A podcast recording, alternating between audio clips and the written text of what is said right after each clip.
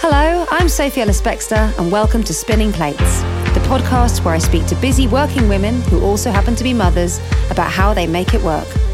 I'm a singer, and I've released seven albums in between having my five sons, aged 16 months to 16 years, so I spin a few plates myself. Being a mother can be the most amazing thing, but can also be hard to find time for yourself and your own ambitions. I want to be a bit nosy and see how other people balance everything. Welcome to Spinning Plates. Hey, hey, how have you been? Greetings from the land of the weekend. As I speak to you, it's uh, Saturday afternoon, and uh, it's been quite quite nice today. I've actually felt quite productive. Richard is away; he's been away all week, away with his band, doing some recording. Um, and sometimes when you get to the weekend and you've got lots of kids, um, it can feel a bit daunting because you think, oh what am I going to do with them all? But uh, we've had a pretty good day actually. Um, managed to get a couple of haircuts done, uh, not by me, took them somewhere. and um, my youngest had a little football thing this morning, and then there was a soft play moment, and I managed to get my favourite coffee, my favourite local coffee, and yeah, a few other bits and bobs. So, you know, it's been a nice day of sort of pottering, and then tomorrow we're going to go to the cinema with my mum. So quite a nice little weekend, really. And then Richard's home tomorrow night, which will be lovely. Um, and this week's been super quiet. I managed to, uh, I've only been out one night actually. I went to Dublin um, for a gig. Oh, and the last time I was speaking to you last weekend, I was I just got to the airport, hadn't I? And I was going away with my mum. That was really nice. Nice. I have to say, oh my gosh, that part of Scotland so flipping beautiful and we've got like the best weather ever. So we went on a very, very long sort of three and a half hour walk, my mum and I, and um, it was absolutely stunning. So if you get a chance to go up that way, it was like an hour and a half from Aberdeen, um, and a very, very lovely hotel called the Fife Arms. But that whole part of Scotland is gorgeous. So that was all really good. It's nice to spend time with my mater, and this week has been about well, I've recorded a couple of podcast episodes. I've um, I've been doing? Getting things ready for the album. More of that. Getting stuff ready. I've got a tour as well. I'm going on tour to Europe in a couple of weeks, which is the first time I've played some of those countries in absolutely ages. So I'm super excited about that. That's a real treat. Anyway, you didn't come here to hear about all that shenanigans. You came here to hear uh, about my guest and our. I loved meeting Maggie. So Maggie Aderin-Pocock is a space scientist and space communicator, uh, mother of one, a daughter who is 12. Um, oh no, 13. She'll be turning 13 this year, I guess. Uh, 12 at the moment. And um, she was just completely lovely. Uh, credit to my mum. It was actually my mum who suggested Maggie. I was aware of Maggie, but she's one of those people where the more I found out about her, the more I liked her. So as I was going to meet her, uh, to chat to her. I was just kind of really feeling excited. There are some guests, you know, where you feel a bit more, you can feel a bit nervous. But she's so warm and lovely that I just knew all I needed to do was be, you know, with her to ask her some questions and it was all gonna gonna flow. Because she's got that thing that all the best communicators and teachers have where they are excited about the information that they have, but they want you to walk away with some new information and they there's no silly questions. So i felt like i could have asked anything about science and space and she would have been would have taken it in the, in the best way possible. So that was really lovely. And um, yeah it's a really really great chat and it was lovely to spend time with her. We'd never met before but i hope our paths cross again. Anyway i will leave you with maggie and i. It's now 10 to 4 in the afternoon. You never guess what i'm going to do I'm going to go make a cup of tea, of course. Can't believe I haven't had any. Oh my gosh, actually, I haven't had a cup of tea since this morning. What is going wrong? I'm going to rectify that immediately. See you on the other side.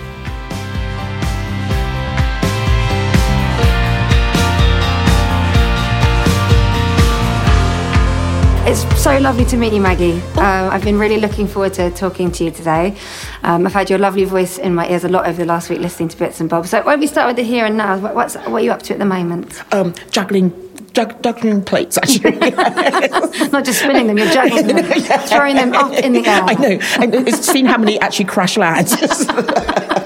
and so, um, so uh, at the moment, I'm uh, uh, uh, uh, doing a book tour. So I was doing that sort of uh, end of last year, and it's just sort of ramping up again uh, this year. Um, I, I do something called GCSE Science Live, which is really exciting because it's 2,000 15 year olds in a theatre in London, for instance. And uh, you know you've got to grab their attention because if their attention starts to wane, the phones come out and the noise level, and before you know it, you're sort of swamped. So. That's quite intimidating, actually. Oh, do you know? But then it's lovely because if you can grab their imagination and sort of talk to them about something that sort of you know um, that they're interested in, uh, then then it just feels like magic. I bet. And I suppose, so what, have you got like a thing that normally is quite a good way to hook? Because I've heard you say that you quite like it when people say they're not interested in space and astronomy. What's your normal kind of hook for getting people into it? So uh, it's it, it varies um, f- uh, depending on, on the group. Um, one of the things is talking about sort of a life on other planets. Uh, so uh, um, I grew up watching Star Trek. So yeah, live long and prosper. it's just deep in me.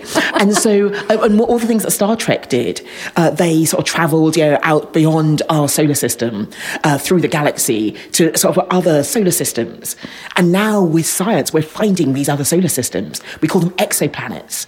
And the more we look, the more we find. So every star you see in the night star is a sun like our sun. Some are bigger, some are smaller, but they're sort of stars.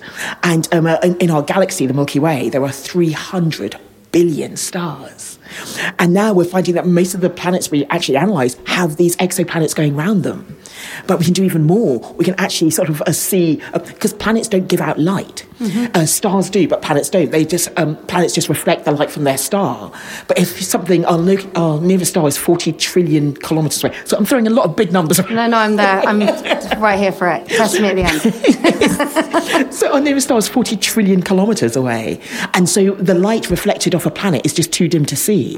But we can use, use different techniques to find these planets. And now we're even looking at the atmospheres of these planets, seeing what chemicals are in there and looking for signs of life. So uh, from uh, sort of going from universities thinking, well, we're sort of, uh, I don't know if there are any other planets out there, uh, to now we're finding sort of thousands of them and looking at their atmospheres and looking for life. We're, we're progressing quickly. God, it's so mind blowing, isn't it? I mean, it's a love it. crazy. It is endlessly fascinating, though. I think so. But I, I think there are two sorts of people. Because, you know, I was bandying those numbers around. Uh, some people, I sort of tell them those numbers, and you can see their face sort of looking more and more worried. How many billions of stars? You know, how many billions of galaxies? And um, I think they feel sort of uh, really sort of quite sort of overwhelmed. Yeah. But I think other people, uh, you tell them that, and they think, "Oh my goodness, I'm part of something amazing." And I think that's that's my take on it. Yeah, I, I'm, I'm very small, very insignificant on a sort of yeah, insignificant planet out of billions out there, but boy, are we part of something amazing. I know this is quite bizarre. Like, oh, it almost makes me feel a bit weepy as well. There's something about the magnitude of it, Yes. and the fact that that's all. It's not just an idea; it's real. That is yes, all out yes. there, And we're Um, seeing it and analysing it, and um, yeah, and trying to understand it. which is incredible. And I think I was thinking about my relationship with the sky above me and how I think so much of it is fused from when you're really little because everybody, no matter where you are, we can all look up Yes, and and gaze that. and think. Yes. And there's a sort of sense of wonder that you can sort of propel yourself up there and then it's as broad as all that, you know, your thought, but also your association. Um, it, it must. I, I was thinking there's a similarity actually, I think, in your instinct when you're small to be the wonder of space that links up with your wonder of music as well. I think some of these things are quite instinctive. yes, yes. I mean, there can't be a child on earth that doesn't really look up, you know? No, well, actually, but I think there are because I think the problem is we live in cities with streetlights, and and so people sort of uh, they get caught down below. And I think yes, I think children still look up, but um, it's trying to sort of keep that wonder going. Uh, and but what I love is um, that uh, every culture across the world. and one of my uh, challenges is when I was growing up, as sort of being black and female, I thought that all astronomy was done by white guys in togas. because, Togas. yes, it was the Greeks and the No, I like Romans and people like like that. that. Yes, but um, if you look across the world and the history of, of, of uh, every culture, everybody's looked up, built monuments, and celebrated. Uh, but I, I do know what you're talking about with that sort of that feeling of music. I remember uh, borrowing a, a record. This is very much dating me from the library when I was young, and it was the Brandenburg Concertos, and I put it on, and it made me weep. And I was thinking, how can someone just sort of uh, manipulate music to make me feel so emotional? Yeah, that's incredible. And, and it does. It sort of it transcends. It just makes the, the, the soul sing. I think there's something as well about the timelessness of the the emotions you're feeling, you know that sometimes if you're staring at the night sky, there's probably something that links you to ancestors far back and Yes. people yet to It- come. yes, yes. It's like that wonder is going to sustain, isn't it? Yes, it's almost as if it, it's timeless, and Yeah. it's sort of we're, we're looking up, and uh, but it, it, that, that sort of plays with sort of the time and the universe, because um, uh, we see everything with sort of um, well visible light. That's how we sort of perceive uh, the universe um, ourselves, and um, there's um, light is finite. It takes a certain amount of time to travel, so it travels at a sort of 300 uh, million uh, meters per second, which is going some fastest thing in the universe. But it means that sometimes, as we look at things, uh, like um, our next door neighbour star, Proxima Centauri, it's taken four and a quarter years for that light to reach us.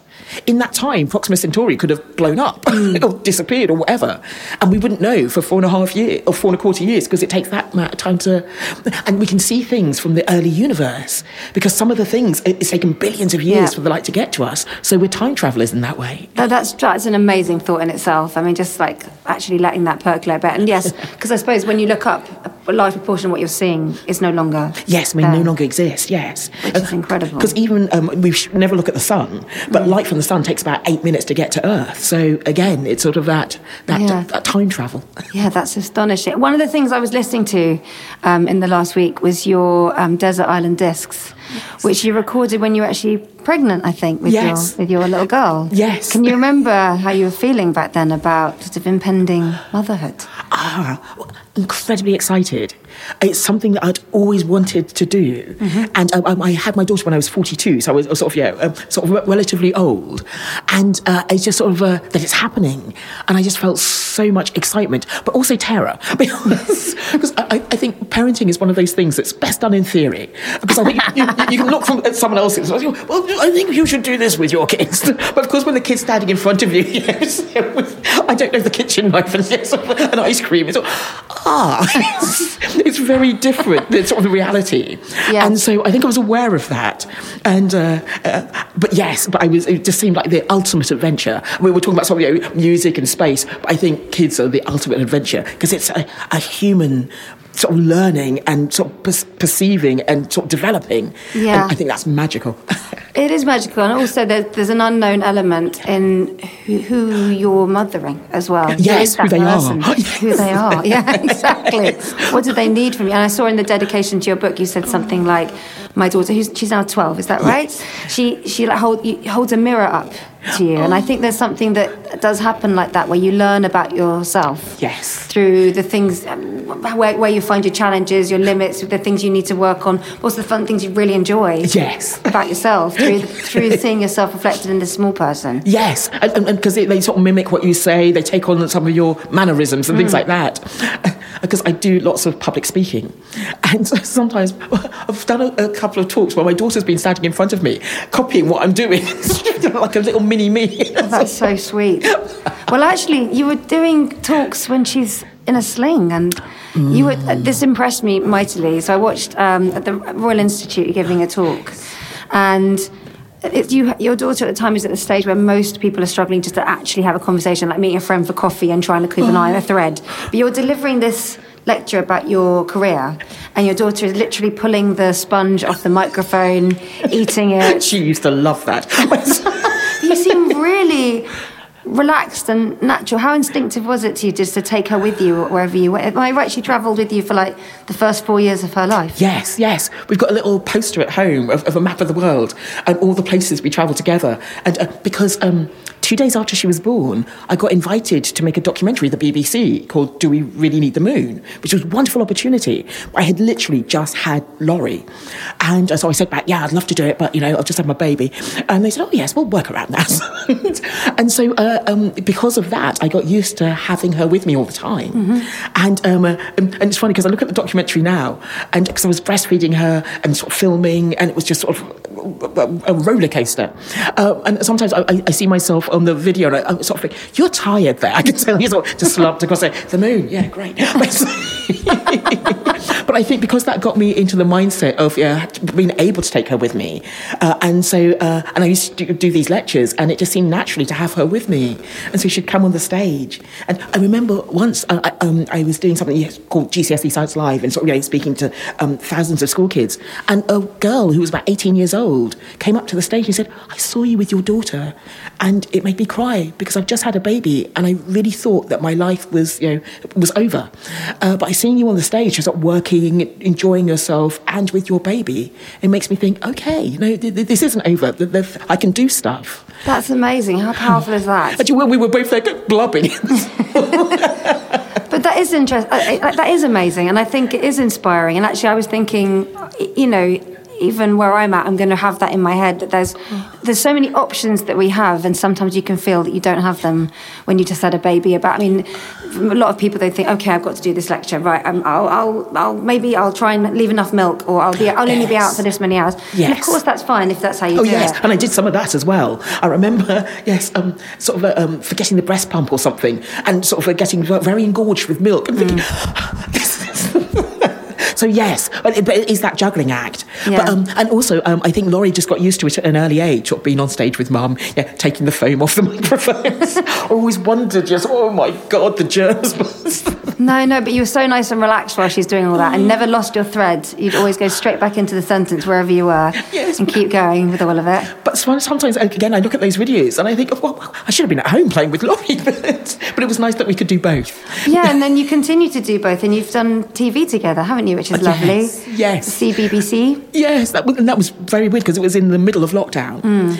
and um, uh, so again, sort of, um, uh, we were approached and said it would be nice to make this sort of a, sort of a short documentary about space, sort of little facts and figures, um, but um, we need to do it sort of remotely. And I said, well, it happens I've got a really big green screen in my home which we can set up, and so this that's brilliant. And um, my and Laurie was there saying, oh, I want to be involved. well, yeah, can my daughter, you know, sort of join in? And they said, yeah, yeah, that sounds brilliant. And so we did it in, in our kitchen. We sort of yeah, moved all the furniture and set up this green screen. But um, the uh, director and the producer all had to sit outside because of COVID. They couldn't come indoors, and so they had a little um, sort of a. Um, sort of canopy outside, and sometimes it was pouring with rain, and we wouldn't even, we weren't even allowed to offer them coffee because of you know the bubbles. Oh, so we just felt so bad for them. but it was amazing fun for me and Laurie. Just sort of, yeah. really fun. But your your work did change a little bit when you had her, didn't it? Because you were mm. before that you were working. Sort of, I think you said you were doing your more sort of space science day job, like lab sort yes. of work. Yes. And then the space communication, but yes. that kind of took over priority after that? Yes, because um, it was quite interesting because uh, before Laurie came along, uh, I was uh, building sort of uh, working on things like James Webb Space Telescope, sort of building sort of uh, equipment for that, um, sort of working on um, uh, other sort of instrumentation, looking at climate change. So as a space scientist, it's quite an intense job, so long hours and things like that. Then on top of that, I was trying to do the science communication because I wanted the next generation of space scientists or scientists anyway, or kids just reaching for the stars, no matter what their stars are. Mm. So I was going out and doing some of that. But it was quite a hard juggling act. And um, it's quite often because at the top of the company, the boss says, Yeah, we really like what you're doing, Mag. But um, when you're sort of when your manager's saying, Where are you going? Oh, so I've got to go and give a talk to the school. What now? We've got, you know. So there was quite a bit of conflict there. Mm. And so when Laurie came along, it was, but it's funny, bef- when she was, uh, before she was born, I thought, okay, you know, I'll just continue being a space scientist, you know, I'll sort of look after Laurie and, and sort of, you know, and continue the, the science communication. And I realised that, sorry, in terms of spinning plates, that was just too many. Yeah. And I wanted to be with her. And I, blew me away because I thought, you know, sort of, oh, well, I haven't had it, was but no, I just wanted to be with her constantly whenever I got the opportunity. And so by doing the science communication, it enabled me to sort of take her with me and sort of do things with her. Yeah. So um, it just changed my mindset completely. That's lo- so. Did you have anyone that was in mind of you'd seen doing this thing of doing taking their babies to lectures? Uh, no, I hadn't. It's funny. Funnily enough, yes, I hadn't. But it's funny. I've met lots of people since who say, "Oh yes, yes, I did that with my daughter." And one of the things I think is important is we get that out there. Definitely. Because I think people think that yes, um, um, because we're few and far between, and, it depends on so many factors. Um, a, sort, of, a, a, sort of support at home, a, a, child who is happy to sit on your arms while you're sort of yabber away. Mm-hmm. But um, many kids, I think, would do that if they're used to it. And so we, we should let people know that this is possible, and it means that there's just more flexibility than we realise. Yeah, and it also for me when I was listening to you talk, it introduced introduces um, a playfulness to hearing someone speak that breaks the, the sometimes you know the kind of tension that can happen when you're part Yes, of a, sort of, I, I'm a lecturer and I'm, I'm speaking to yeah, you. Yeah. because there's a little person there, you know, that's unpredictable. and I think COVID did a lot of that because people Mm. That's were true. yes, um, um, sort of uh, recording from home or filming from home. Yeah, little people running in, and it is. It's just I love it. I, I think it really does break the ice, and it just makes people human Mm. rather than yes, I am a scientist up here on a pedestal. No, I'm a human, and I've got a daughter, and I love her, and yeah, let's all have, let's all be happy together. Yeah, and still be productive too. Yes, yes. can bring bring new things to it. And so just so I get my head around it, but I mean, obviously there's the the wonder of the uh, of space and the sort of poetry of that. But when it's Hmm. the sort of n- nuts and bolts of being a space scientist, Yes. what sort of thing does that normally involve? Yes. Are you, Because I'm thinking of applying. Join us, you know it makes sense. I'm going to be such a great asset. of course you would. I already know it's 3.7 miles to the sun. Uh, I've, I've memorised everything you told me But so see, far. but, see, but the thing is funny because people think you're sort of a, a, a sort of working in the space industry. Mm. We need scientists, we need engineers. We don't. We need everybody because different people bring different facets. It's like music, the, the, the music of the space. It's sort of a So music. a playlist. Yeah, that was done for when uh, one of the. Um, Oh, it's happened. yeah, but yeah, no, I know. There's many more missions. we need more music.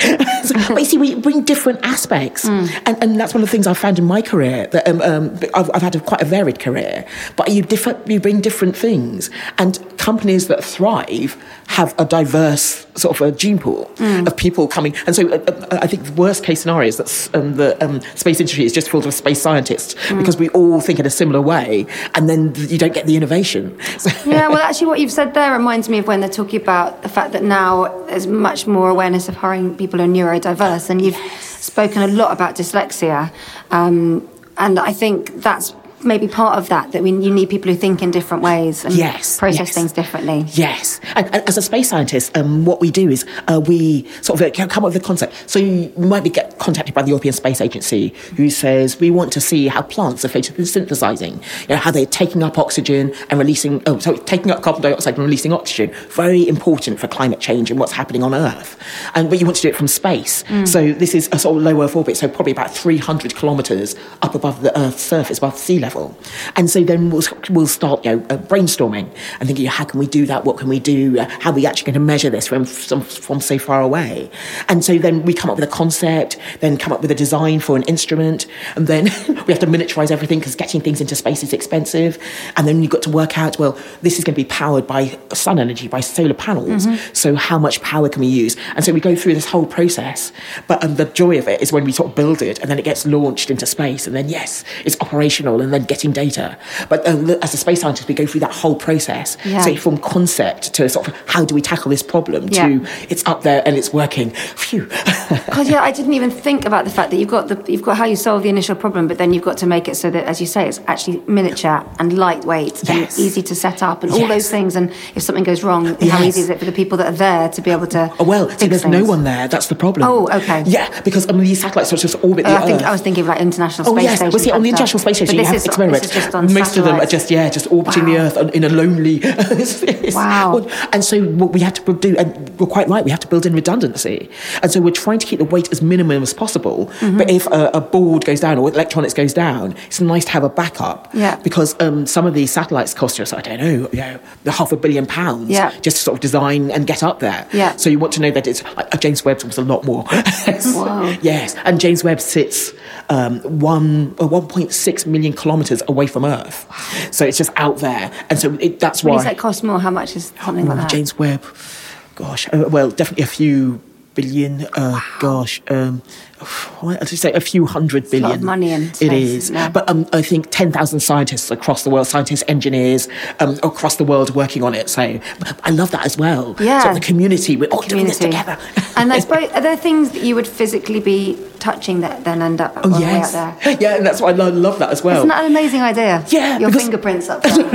That's incredible. Fingerprints are never good. oh, sorry. Oh, no, you kept it very clean. Whatever you're supposed to have done. yeah, yeah, I want them off afterwards. Your metaphorical fingerprints. Yes, well, yeah, but potentially my DNA as well. Yes, exactly. Things like that. Just something you've interacted with. Yes, it goes up. Yes, That's incredible. Because my lifelong desire has been to get out into space. Yes. and uh, the only time I um, I um, um, cons- reconsidered that was when my daughter was born, Hmm. because I wanted to be here, and yet so we want to go into space together now. But um, uh, so that that was my crazy idea. But now um, by building this instrumentation that goes up into space and helps Earth, it's Yes. the next best thing. And how likely is the space mission for you and your daughter?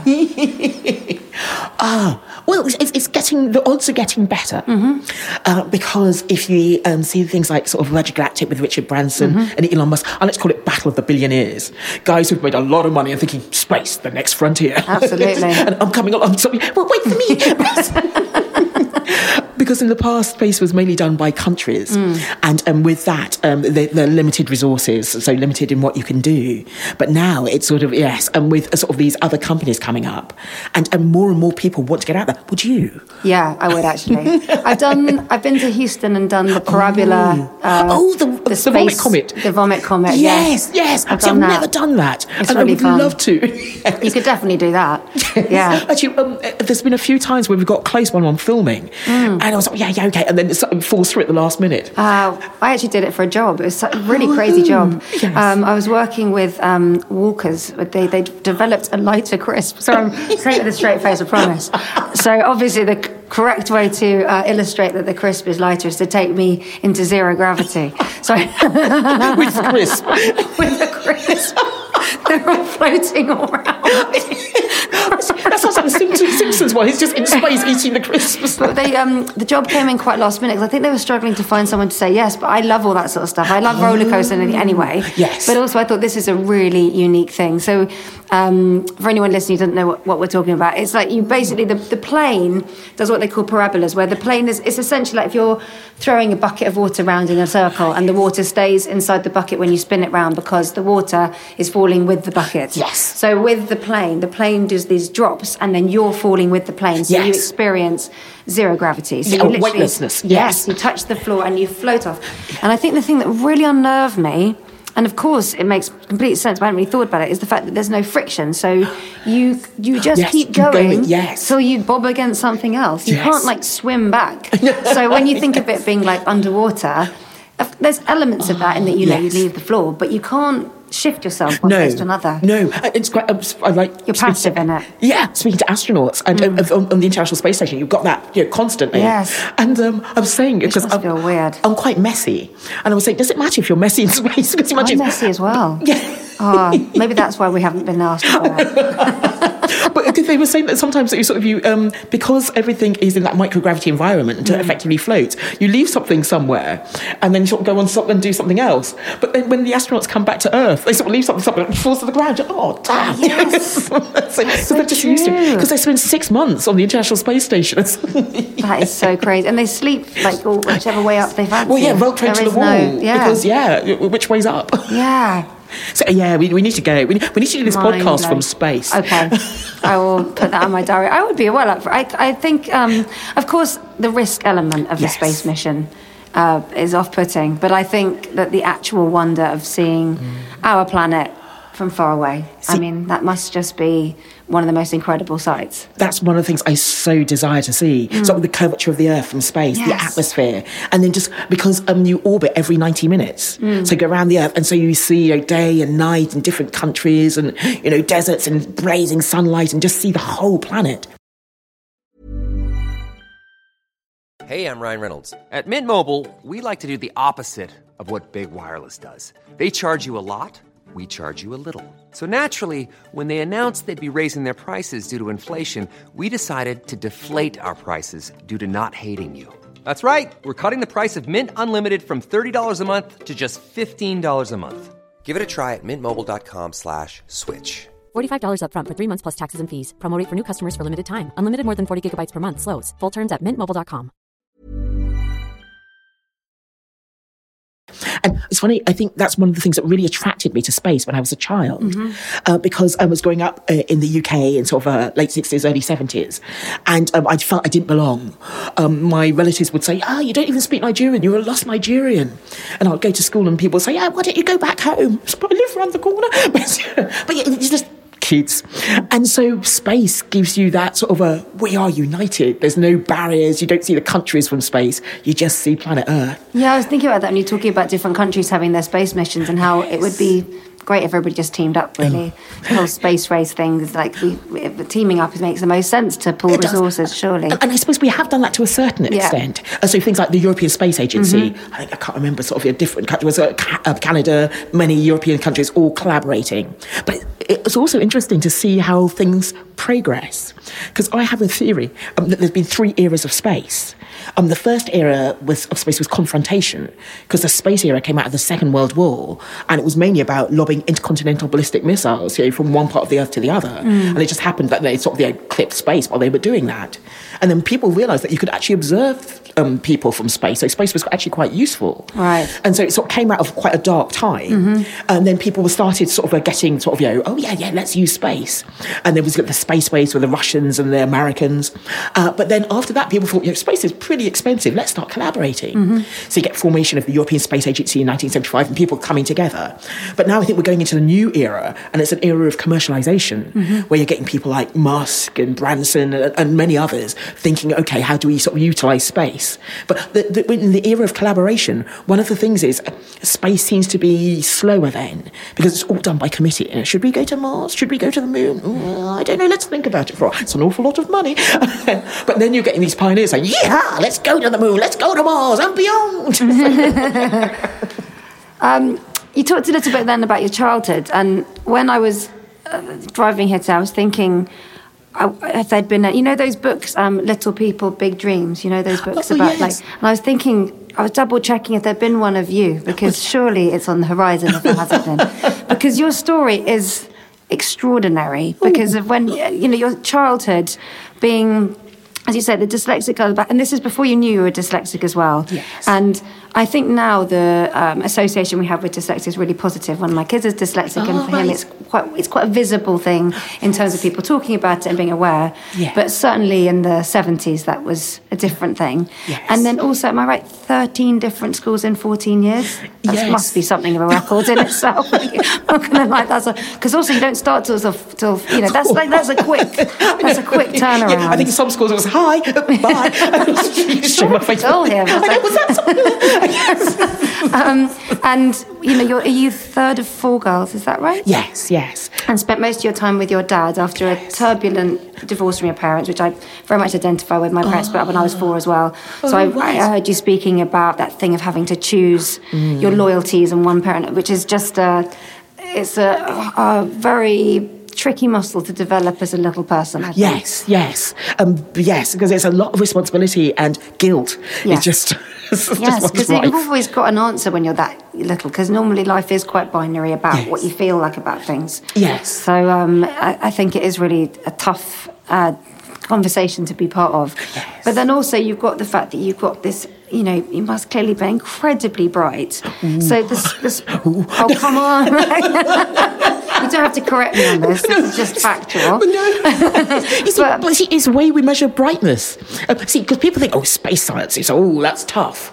But mm, it's like um, me and languages. To me, wow, that's tough. Or sort of people, sort of uh, lawyers, reading all those documents. Because so people have strengths and weaknesses. I agree with that. But Yes. if you've got this academic potential with space science, and Yes. then I was thinking you must have a massive amount of resilience and grit because surely if, if you're if the odds are stacked against you, then you have to just keep on hitting the targets. and is that something that you've been very conscious of? Yes. Well, it's funny because one of the things about dyslexia is I think it teaches you resilience.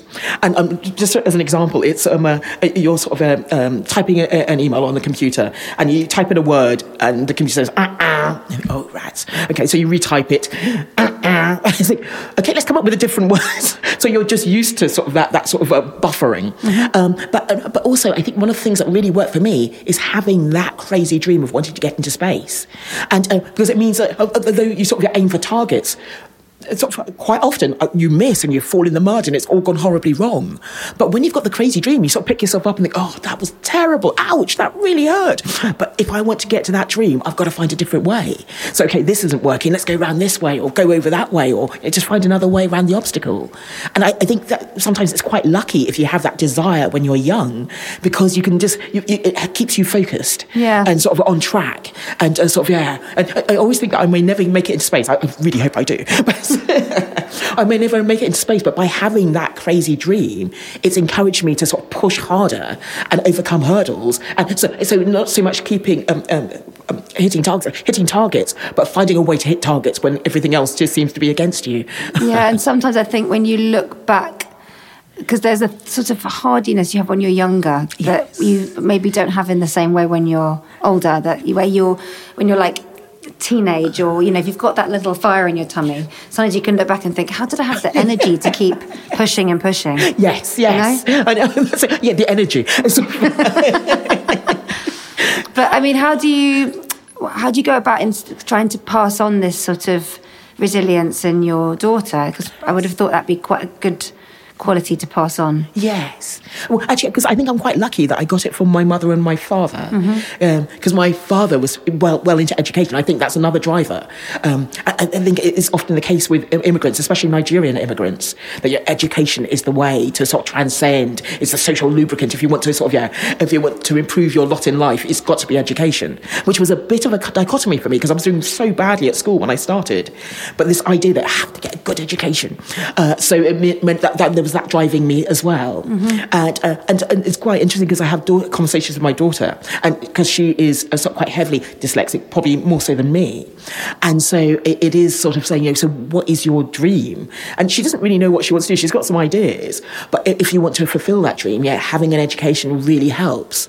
And it, so in primary school, it was interesting because I think she saw it, but you know, wasn't really into it. But now I think she's she's seeing that yes, and, Yeah. and but also um, it's quite interesting because people, whenever they meet her, they say, "Are you going to be a scientist like your mother?" And so I always feel bad for her because you know, she doesn't want to be a scientist like her mother, but she is actually enjoying science at school at the moment. She's um, like, well now she's got to secondary school, and, and also she's indoctrinated at home. I mean, she's, Yeah. she hasn't had a chance really. It's the conversations you have, isn't it? yeah, that's it about everyday things that sort of is it, it just immersed with science and engineering. Yeah, and when, when, whenever um, people ask me if my kids are musical, Yes. I always say I just hope they have as lovely a relationship with it as I do. Because for me, music, never mind it being my day job, I just love the fact that music's always been there. Oh, so maybe for her, it's, it doesn't really matter what her day job is, but if she just has a keeps that enthusiasm for wanting to know how things work the way they work, that's a lovely thing. Yes, and it's funny because when I go out to schools, um, people often say, "Well, do you want to speak to the gifted and talented kids you know,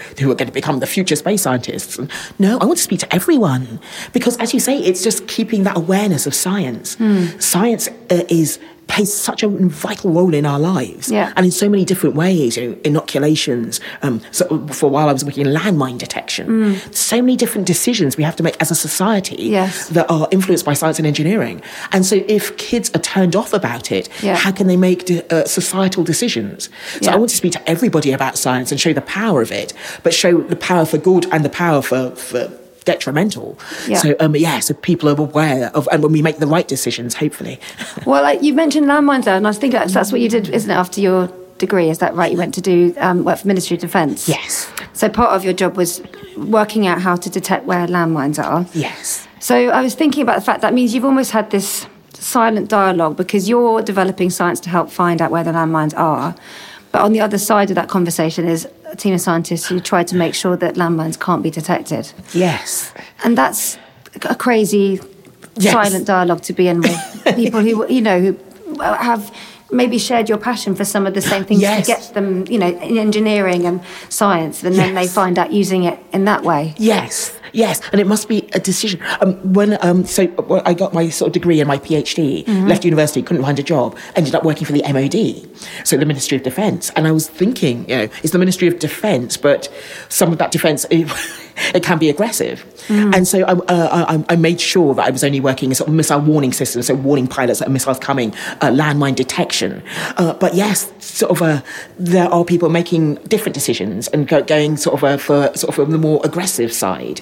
And, um, and, and it's quite interesting because uh, war is a technology stimulator. When war comes along, people throw scientists at it to develop new technology, to develop new th- ways of sometimes killing people. Yeah. And so I think it's sort of that's why we need to have that awareness Yeah. that science is is just so it's a double edged sword. Yeah, and the morality within, Yes. within what you're doing. Yes. And, and thinking about ethics and all these things, not just using your skill set to make the best of the best if the outcome is Yes. something you fundamentally don't agree with. And I think um, that that was um, wonderfully sho- shown by the Manhattan Project. So when they were making the first nuclear bomb, scientists were sort of throwing themselves into sort of like tackling this problem. And then after a while, they sort of stepped back, especially after Nik- uh, uh, Hiroshima and uh, Nagasaki. They were looking back and said, "What have we done? Uh, we were sort of caught up in the project, but this is." Devastating. Yeah. It's changed the world on a scale we cannot understand. And so, um, yes, and so, uh, so as scientists, but we need that little sort of, you know, the society saying, so what are you doing exactly? And, and where's that going? And should we be doing this? And that's a societal push. We need everybody to be in on that, on that conversation. And so, did any of that uh, sh- shift or become even more part of your, you know, your motivation once you had your your baby? Ah, yes. So trying to uh, create a world that is safer, uh, has um, sort of a climate that isn't uh, that isn't toxic. It, yeah, is. It's sort of a driving force. And I think we want to do it anyway. But when you think of sort of the next generation and the generation after that, and the, you know, how far is this going? And so what can we do now? Because the decisions we make now have such long-fold uh, sort of uh, consequences. So yes, it, it does sort of really focus the attention on the future. You know, I'm passing through, but yes, and what about everybody else? Yes, exactly. And I guess I think that also goes back to education. And I mean, with my, I've got one child with dyslexia and two that have dyscalculia, which Ah, I'm sure yes, you know yes. about the sort of maths version of dyslexia. Yes.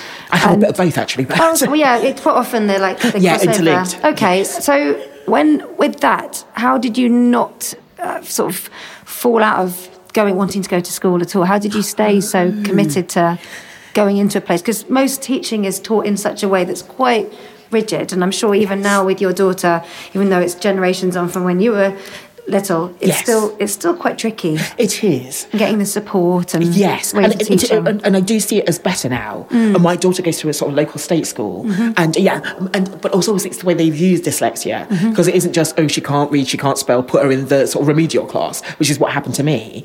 But um, uh, it's sort of um, uh, oh yes, but look at her creativity, look Mm. how logical she is, and so it's tapping into those sort of uh, the benefits of dyslexia. But for me, actually, um, for quite a bit of schooling, I just hated it. Um, I, I decided, you know, school doesn't like me. I don't like school. I used to pretend to fall asleep in class because I just Pretend. I could do that for real. Actually, in some French classes it was real.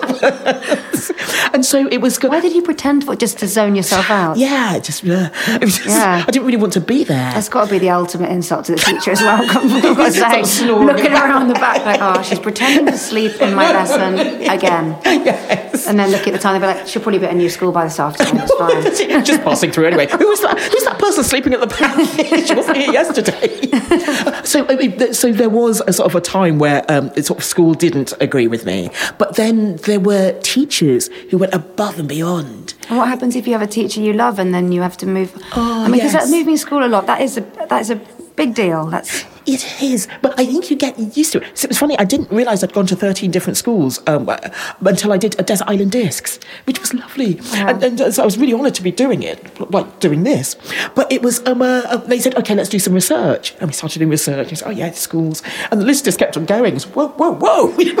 Wow, you'd lost count. Yes, yes. I, I just I wasn't really aware, and and the thing is, it, it's um I I think I'm a sort of glass half full sort of person, and it does teach you skills. So uh, in a new situation, other people might thinking, oh, you know, I don't know anyone. Uh, I'm more likely sort of, yeah, okay, let's just you know, strike up a conversation because I'm used to being sort of you know thrown in the deep end. So uh, there are some benefits of it, but you do lose out. And my husband, for instance, has um, friends he knew from primary school, and they're sort of you know, they've, they've known each other and grown up together. And uh, but yeah, I don't really have that. And in some ways, I'm almost frightened of it. It's strange that uh, I'm used to. Uh, uh, I see myself as a chameleon. Uh, uh, um, I'm putting another situation, and it's hard to go back and be the person I was there because that was three schools ago, and I don't know who that person is anymore. So there's yeah, again, the yin and the yang. Yeah. but then I guess you've given your daughter this thing that you didn't have, which is an incredibly consistent childhood, which is a very different thing, isn't it? If you've been moving around a lot and Yes. parents changing their situations and all that, it's quite a big.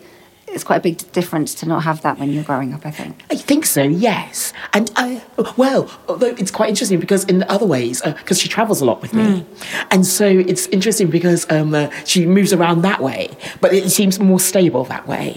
And uh, that's one of the reasons I love her, uh, her coming with me when I go on trips and stuff like that, uh, because I, I suppose um, my husband and I are her constants, and to a certain extent, it doesn't matter where we are as long as we're together. Yeah. Uh, and uh, yeah, just incredibly close to my daughter. Just Yeah, yeah, that's so lovely. uh, but I think it's also because she's an only child. I had when I was 42 and I had quite a few complications afterwards. So there wasn't much chance of me having another child. And so, see, yes, it's quite interesting because uh, I'm sort of a mother stroke sister, which I love. But it can be complicated because you know, it's sort of a sister. You can have fun together, but hey, why have you done your homework? It's sort of Yeah. you know, sort of changing hats midway. No, but I think that's the benefit. I mean, I'm, I'm close to my mum in that way too, and I think it's nice. Like she, she never wanted to be my friend like that, but she's she's my mum, and we're incredibly close. And Oh, yeah, I think, I think um, that's the dynamic of, of close motherhood. Actually, I think you can have that, can't you? And don't have to. She need, she'll still look to you to be the person that gives her those boundaries. That's that's all part of it, isn't it? I hope so. Yes. I- I- Definitely. I, always think that um, when she's older, if we get on, she'll be, oh, my mother took me around the world and we sort of travelled together. It was lovely. But um, if we don't get on, it'll be, she dragged me around the world from place to place. Yes. Well, if your dream is to go to space with your daughter, I think that's a very good litmus test for how well you get on. Because you're not going to agree to going to space with someone if your relationship's a bit. yeah, okay, but wait, wait till we get there. Either side of the International Space Station. I'm not talking to her. Just not Exactly. She ate my chocolate biscuits and I'm not happy. No, exactly. No, that's going to really put those things to the test. But it could be an amazing thing to do together. Yes. I do like travelling with my mum. I, th- I think I'd go to space with her. I think I would. Yeah, I'm going to say yes. Um, I sort of uh, you were about to talk about teachers. How did you find teachers that were significant? If you're also moving around, like, can you remember teachers that had that were a big stare on you? Yes, I remember sort of. A, I remember moments and teachers. So I remember a moment uh, when I was in a science class, and this was when I was pretty disengaged in school. And uh, I, and I think one of the reasons I was disengaged is because I thought I'm dumb. I'm at the back of the class, you know, safety scissors and glue. I'm just disconnected. Uh, so ed- education isn't my thing. But I remember sitting in a class, and the teacher asked a question, and the question was if um, a liter of water weighs one kilogram, what does one cubic centimetre of water weigh? And being dyslexic means I'm quite logical. So I worked out that one cubic centimetre of water is a thousandth of a litre. A thousandth of a kilogram is one gram. So one cubic centimetre of water is one gram. Well, I got this. Put my hand up. And, and then uh, looked around the classroom. No one else had their hand up. Being the dumb one at the back, I thought, you know, uh, how, how can I get this? And no one else does. So just, you know, put my hand down.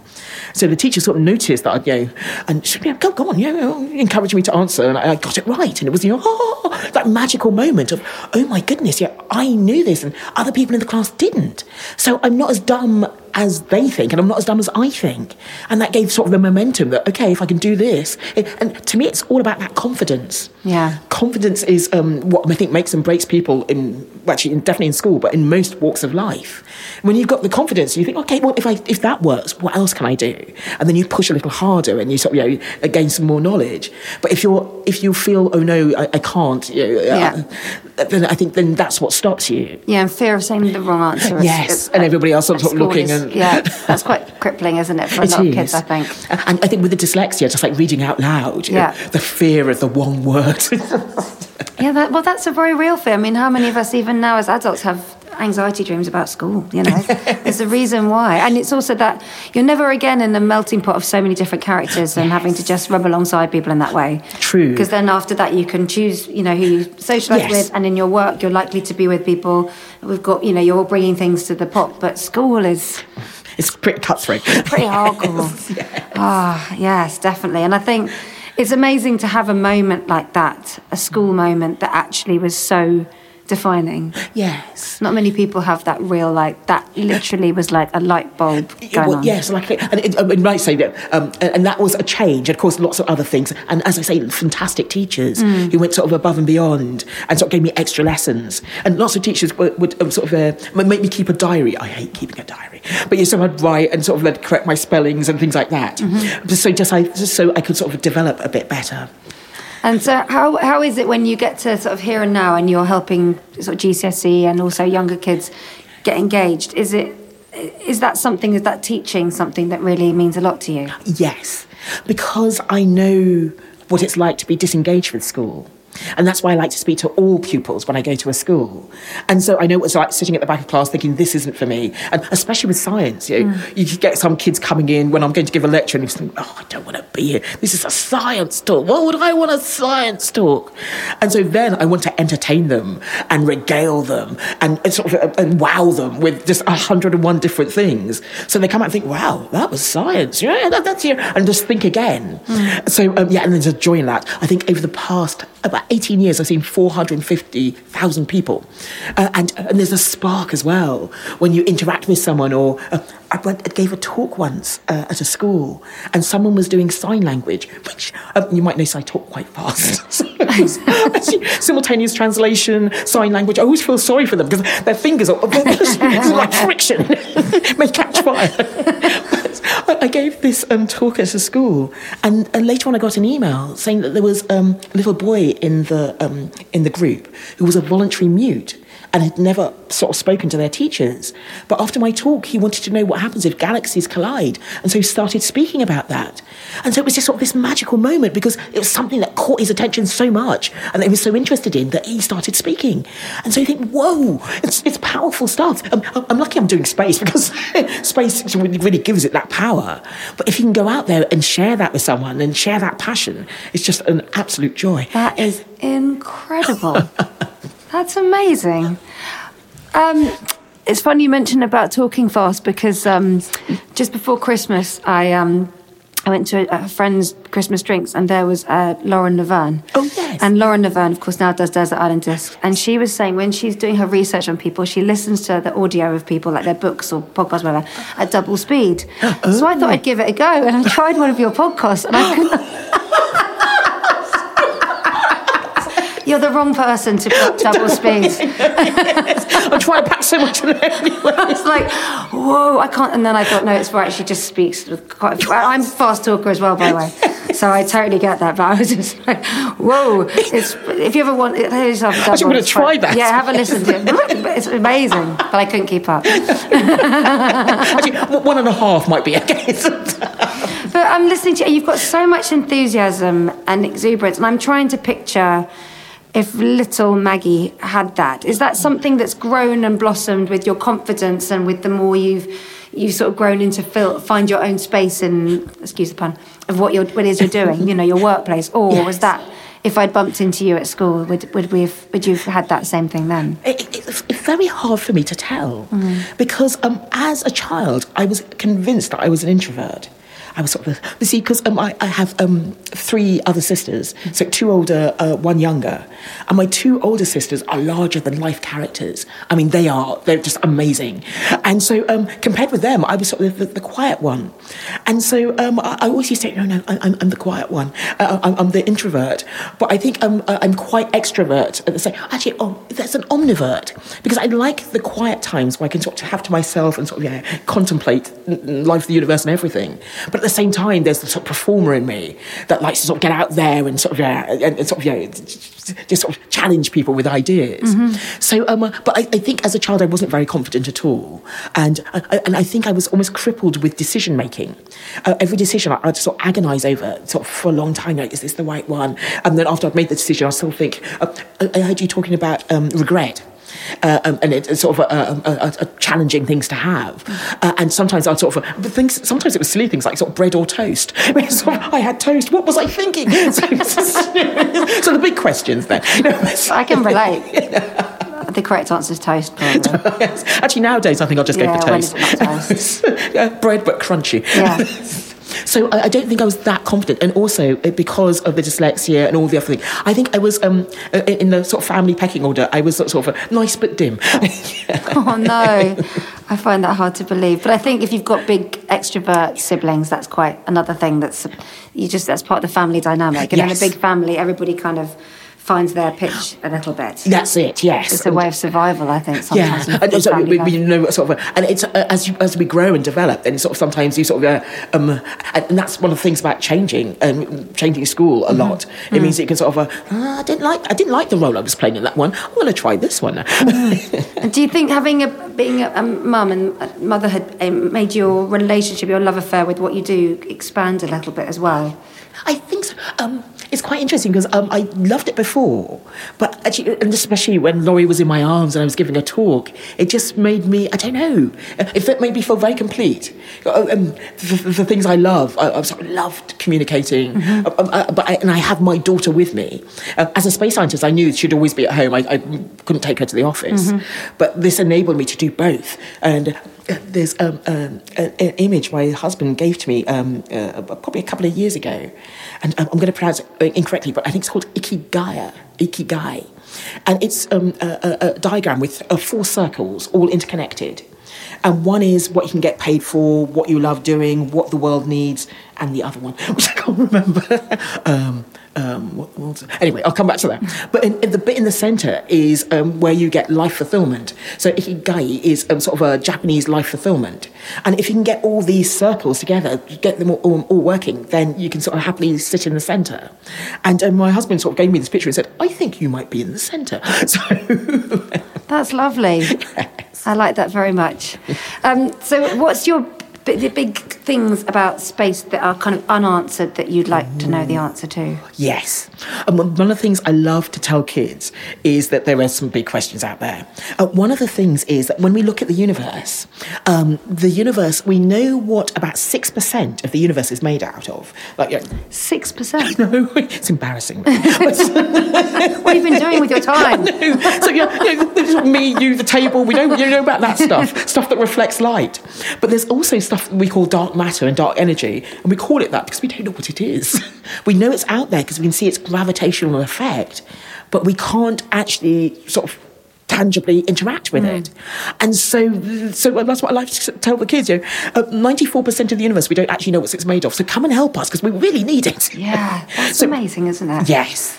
Um, the uh, sort of the, the, the Holy Grail is their life out there. Yeah. And um, but I'm excited that yeah we are getting closer to answering that because with things like James Webb, with uh, telescopes looking at these exoplanets, uh, and but one of the nice things is we used to sort of you know uh, we used to talk about planets in the Goldilocks zone, where they're the right distance from their local star, so they're Mm-hmm. not too hot, not too cold, just right to have liquid water. And so we thought we had to look at planets- Goldilocks, Yeah.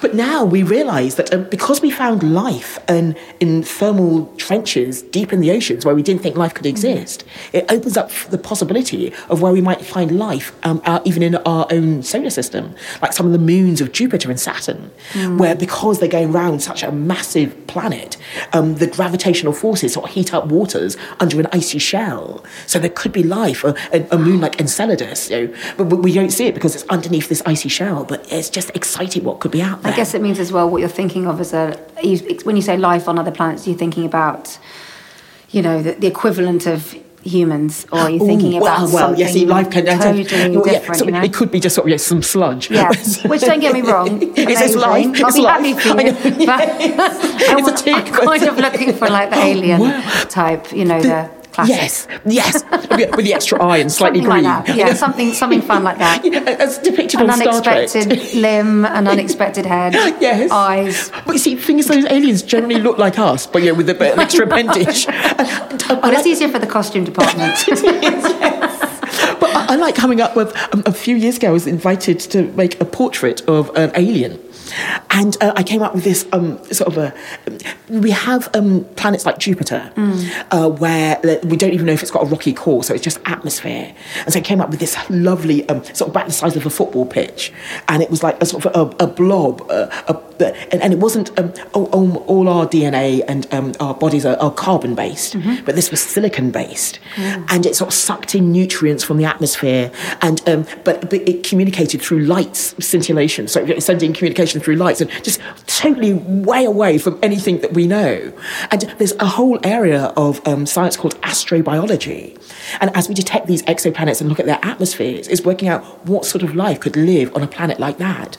And to me, that's mind boggling. Yes. It's like science fiction and science. So you take the science we know and take it and, and extrapolate it out. Yeah. And it, oh, it's just wonderful. I'm sure it's the most addictive thing about about working in an area such as space is that if you've got a kernel of something, you can just Yes. If you can think it, it might be. yes, and, also because uh, um, what, I, love about science fiction is it, it sort of inspires scientists. Mm. So, like the communicators on Star Trek became mobile phones. You, you see an idea and think, well, hold it, why can't we do that? Mm. Okay, that is science fiction, but it's usually based on some reality. So, yeah, let's let's investigate. Let's um, let's do it. Yeah, and a lot of the people that worked on science fiction projects are probably people that had a real passion for space and knowledge and try and you know get as much as they can. Yes, and, and then, right, imagination go wild. Yes, and I, I love that. Yes, and, it, and it, it, just leads to different opportunities and also sometimes drives the science as well. Mm. so do you sometimes watch things with your daughter, like science fiction films and things, and then she'll say,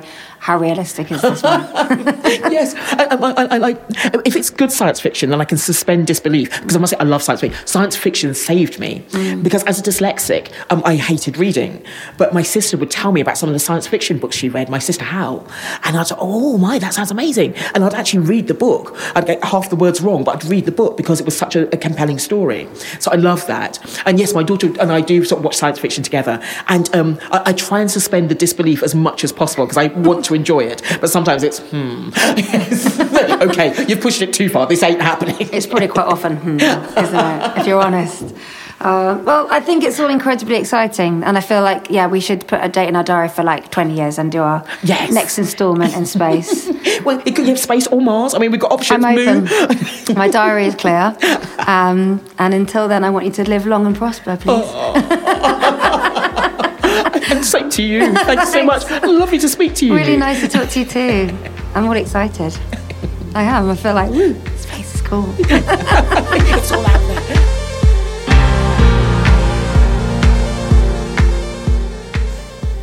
See, isn't Maggie just so warm and infectious? And I hope that she and her daughter get to have that exploration of space together. It's pretty magical. I'd quite like to go to space. My 10 year old Ray's in the room. Ray, would you go to space with me? If we could, if there was like a rocket that would take us to space, would you want to go with me? Oh. He's walking away from me. Fine. Did you say fine? Maybe. Maybe. All right. Mickey, I'll be there in a second. I might get a space sick. I won't be there for ages. Well, yeah, it's unlikely to be a quick trip, let's face it. But, you know, imagine seeing the Earth from space. That would be pretty amazing. Anyway, I'll work on that. I'm not sure I found my space companion just yet. Maybe. It's probably the most sensible answer, to be fair, by the time we get to it. Anyway, um, yes, thank you so much to Maggie. Thank you so much to you, of course, and to producer Claire, editor Richard, and lovely Ella May, who does the artwork. I've got so many more amazing women coming up for you in the next few weeks. And uh, I realised yesterday, actually, when I did my recording yesterday, it was my 90th recording. I've done 90, I've spoken to 90 amazing women. How cool is that? Anyway, I'm being heckled from the other room by my four year old. His patience doesn't last too long. I'm coming, Mickey! And uh, I've got things to tidy. And um, Oh, I decorated the boys' room. I've got three of my kids in one room and I've redecorated it this week. And you know, there's that fun bit where you decorate and everything looks really lovely. You start putting things back in, and you're like, "Oh, it looks great," and then you realise it's because you've only put a third of the things back that should go in there.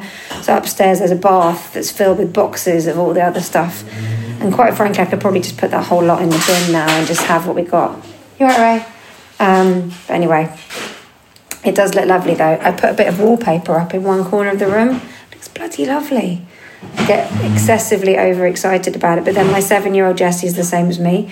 He's decided when he's older he wants to be someone who helps people organise their homes. So he's put up some little acrylic shelves for all his little display items. And he just said to me, he's on the top bunk, he said, Mummy, the ladder up to my bed is the stairs to heaven. Now I'm in heaven in my bedroom. He's so happy. He and I get very excited about interiors. It's a nice way to be. And I think Ray's happy with it too. Kit's not so sure. Anyway, I better go. Mickey's calling me. See you next week. Take care of yourselves. Have a lovely time. Lots of love. Bye.